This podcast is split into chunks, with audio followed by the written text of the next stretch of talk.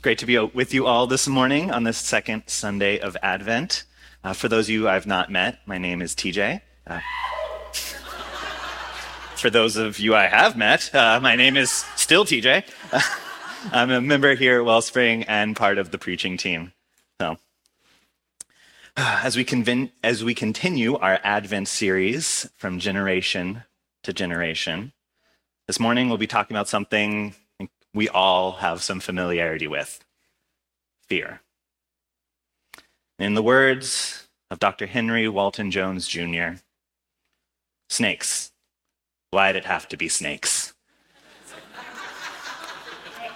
I'm, of course, talking about the beloved character Indiana Jones. Uh, in addition to being a tenured professor of archaeology, uh, he is the quintessential adventurer from defeating Nazis to rescuing a village, from a human sacrificing cult to finding the Holy Grail. Indy constantly has to stand directly in the midst of life threatening danger and is seemingly unfazed by it all. He's the image of bravery. And while I'm not a tenured professor, and I've never been in the catacombs below Venice searching for clues to my kidnapped father, Indiana Jones and I do share one very important trait we're afraid of snakes.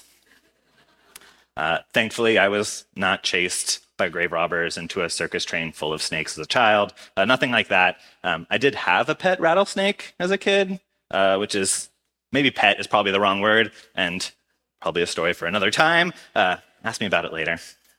But clearly, I would say snakes and I, we're not on speaking terms. Uh, I don't enjoy seeing snakes uh, in life or on TV. You'll notice I don't have a picture of a snake up here. Why would I do that to myself? So I think you all know what they look like. And to be honest, I had mostly believed that God loved me. But it wasn't until I found out that there's a place that not only doesn't have snakes, but actively works to keep snakes away from me when I moved to Hawaii. it was in that moment that I knew God loved me. So, as far as I'm concerned, Hawaii is the most sacred of places on earth. Since we're talking about fear today, I figured just get my biggest fear out of the way out in the top here. Um, I wish that this was the last mention of snakes in the sermon. Um, we'll call it divine irony, but it is actually in the scripture passage this morning. So go figure. Um, we will turn to that now. Uh, turn to Isaiah 11, 1 through 10. A shoot will come up from the stump of Jesse. From his roots, a branch will bear fruit. The Spirit of the Lord will rest on him the Spirit of wisdom and of understanding, the Spirit of counsel and of might, the Spirit of knowledge and fear of the Lord. And he will delight in the fear of the Lord. He will not judge by what he sees with his eyes or decide by what he hears with his ears. But with righteousness, he will judge the needy with justice, he will give decisions to the poor of the earth. He will strike the earth with the rod of his mouth. With the breath of his lips, he will slay the wicked. Righteousness will be his belt, and faithfulness the sash around his waist. The wolf will live with the lamb. The leopard will lie down with the goat, the calf and the lion and the yearling together, and a little child will lead them. The cow will feed with the bear, their young will lie down together, and the lion will eat straw like an ox. The infant will play near the cobra's den, and the young child will put its hand into the viper's nest. They will neither harm nor destroy on all my holy mountain, for the earth will be filled with the knowledge of the Lord as the waters cover the sea. In that day, the root of Jesse will stand as a banner for the peoples. The nations will rally to him, and his resting place will be glorious. Lord of the Lord, thanks be to God. Maybe it's the mention of snakes, but when I read this passage, I think it shows us a lot about fear. And more importantly, I see it contrasting fear with the kingdom of God. Maybe I'm thinking about these things because it's Advent I think at the very core, Advent comes in the midst of fear and welcomes in the kingdom of God. So, as we hold these two things, we'll dive into our text this morning in three parts, kind of like a snazzy three piece suit, if you will. Um, we'll do two through five, six through nine, and we'll come back for the first and the last verses. So, we'll start with this first section, verses two through five. Isaiah begins by talking about this mysterious ruler that's coming one day. This idyllic figure that will be incomparable, a monarch of all monarchs. With the Spirit of God surrounding this person, they're categorized with words like wisdom, counsel, knowledge.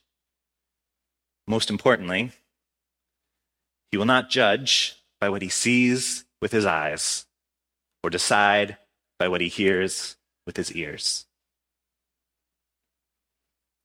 When we make decisions based solely off what we hear and see, um, we're reacting in the moment, often out of fear. And fear based choices are destructive at their very core.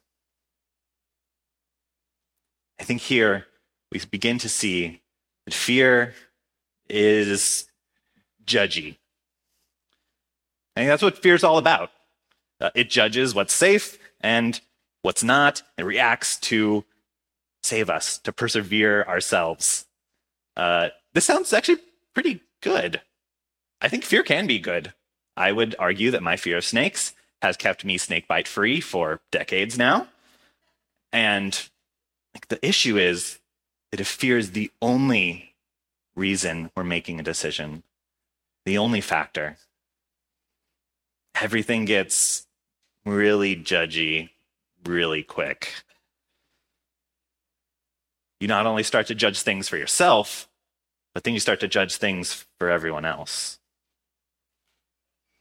And this is where Isaiah presents us with a vision of the alternative in the kingdom of God. What can this look like? So he will not judge by what he sees with his eyes or decide by what he hears with his ears, but with righteousness, he will judge the needy. And with justice, he'll give decisions for the poor of the earth. Judging the needy with justice and giving decisions to the poor, these aren't decisions based in fear. Those are decisions based in the grace of God to bring about wholeness and peace. So, in comparison to fear being judgy, let's say the kingdom of God is gracious. When grace is added into the decision making process, whole new world of possibilities opens up. Because fear is limited, God's love is expansive and huge. So if you're filling out your tables, uh, we've got the first row. So we're going to move to the second row, looking at our second group of uh, verses here. So verses six through nine. An add on here. So this is the part where all the animals come into play, uh, including certain legless creatures. I think there's some really striking imagery here. We have wolves hanging out with lambs leopards chilling with goats, lions being friends with baby cows. Uh, kind of some weird scenes, I would say. I think those are very intentional pairings, though. On the one side, you have the predators, and on the other, the prey, their meals. And this person that Isaiah has been talking about, uh, their rule doesn't just happen to coincide with animals forming cool friendship groups. Uh, no, I think it's a, something bigger happening. Fear has been removed from the relationships that creation has with the rest of creation. I think it may be the most striking image of the passage, at least for me and my personal fears. Isaiah shows us a child sticking their hand to a pit of snakes. A child, you know, the very image of defenseless, not harmed. And I think reminded here that snakes hold a lot of metaphorical baggage in the Bible. Remember, it's the serpent that plays a pivotal role in the Garden of Eden, and Moses' rod turns into a snake to show the power of God to Pharaoh. So it's not just that snakes have lost their power here, uh, it's that snakes have lost the desire to do harm. They've lost fear. Thus, they've lost their reason to attack. I think the image of peace here is not just a lack of animosity, it's the presence of community. I think that's important. It's not just a lack of you know, conflict, animosity, and strife. It's the presence of something bigger, better. In these verses, we're reminded of the reality that when we rely on fear, we are guarded. Your next blank. When these animals react in fear, they stomp their hooves, they claw out. Snakes, what do they do? They curl up so that they can strike. Fear is about drawing inward, about being guarded. But this image we see from Isaiah shows us something different. Instead of being guarded, we see a creation that is welcoming. With arms stretched out, creation embraces everything around them. Not just living without fear, it's living in the love of God, living in the kingdom of God. I don't think it's too much of a stretch to say that these animals be seen as metaphors for us humans. I think we have all seen others lash out in fear. But the good news of Advent, it doesn't have to be this way. There is another way, and it completely changes how the world works. Comparing fear and the kingdom of God in this way is really striking because we see all these things today. We live in the reality that the kingdom of God is not yet here. We see this fear. And yet, the kingdom of God is here. In Advent, we're waiting for the coming king, the king that will rule with wisdom and mercy, a king that gives justice to the poor and the needy. In Advent, we're also waiting for the kingdom to come as well. The kingdom is characterized not by fear, not by building up high walls to protect the castle. A kingdom built on being gracious and welcoming, so that all of creation knows what it means to live in peace. The candle we lit this morning.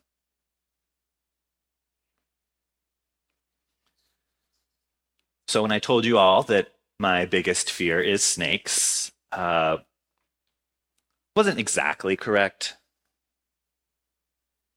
For a long time, uh, my biggest fear was getting a phone call. Specifically, a phone call telling me that my dad was dead. For all my life, he had chronic health issues, so getting that phone call always felt like a possibility. And I never got that phone call. Instead, I got the call that my dad was dying. And I've never been more afraid than in that moment. The very thing I had feared most was coming true, and there's nothing I could do about it. That next month after the phone call was easily the hardest month of my life. And I can uh, say without a doubt that the love of God was shown to me by everyone around me, by family, friends, even my work. And I was welcomed into homes and spaces without the expectation to bring anything other than my brokenness. That grace and that welcoming didn't take away the difficulty of life. I really wish it could have. I really do. But it's not how life works. Part of the reality of the world that we live in that we only get to see glimpses of what's to come. And we still very much experience difficulty. So, sitting next to my dad as he died was the most difficult moment in my life. The graciousness and welcoming I received in that time didn't lessen that difficulty. It didn't take away the pain. I think anyone who's experienced loss of any kind knows that this is true. That pain's real. Nothing takes away that pain. And and there's more to the story. Because the kingdom of God doesn't work to take that away, but it works to surround it with something greater. Peace of God surrounds us and helps us carry that pain and fear. The pain and suffering we experience causes us to be constantly fearing. And thus, we're working to guard ourselves, make judgments to save ourselves. That work is exhausting.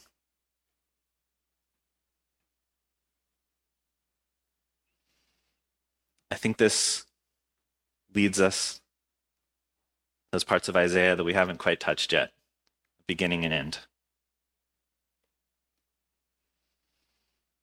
A shoot will come up from the stump of Jesse. From his roots, a branch will bear fruit. In that day, the root of Jesse will stand as a banner for the peoples. The nations will rally to him, and his resting place will be glorious without getting too much into the history of the kingdom of Israel, the image we have here is of a stump, a tree that's been cut down, cut off from its branches and fruit. In spite of the lifeless appearance, in verse 10, we see that the roots of this tree, they're still there. They're still getting nutrients it can sprout again. For Isaiah, he sees the reign of King David's lineage being restored to its fullness, producing great fruit for Israel. Thinking back, this doesn't change the fact that that tree was cut down. Now, I don't want to, miss the punchline in verse 10 here. This previously dead stump will not only grow, but become the very image of strength. A banner for the people of God to rally around. And this is kind of clear war imagery. Soldiers rally around their banner, you know, represents their people, their land. So this formerly dead plant will become the very thing that shows strength to the entire world. But it has nothing to do with military might. God's kingdom, whose symbol is a dead tree, whose sprouting new and very vulnerable life, is characterized not by might, but by the rest it provides. And you can't rest when you're being guarded and judgy. You're far too concerned about everything else to truly rest. But in the kingdom of God, in the midst of God's love, there's a welcoming, a gracious rest there is peace. And that's how we're able to experience the kingdom of God today. And finding the rest and peace that helps us float when our fears are weighing us down. Again, it doesn't reduce the size or the weight of our fears, but it gives us a buoyancy that keeps us from sinking. So, in this second week of Advent, we are reminded of the moment where an angel comes to Mary to tell her that everything is about to change. And that's when the angel Gabriel tells Mary, Do not be afraid. For Mary and for us, there is plenty to be afraid of. But this angel's message is I think more about just fear in this one moment. Because with the coming of Jesus, the coming of the kingdom of God, fear as a whole won't be necessary. Because fear is focused on survival. And that's not an issue in the reality of the kingdom of God. Everything changes. So as Advent continues, we're invited to feel the tension.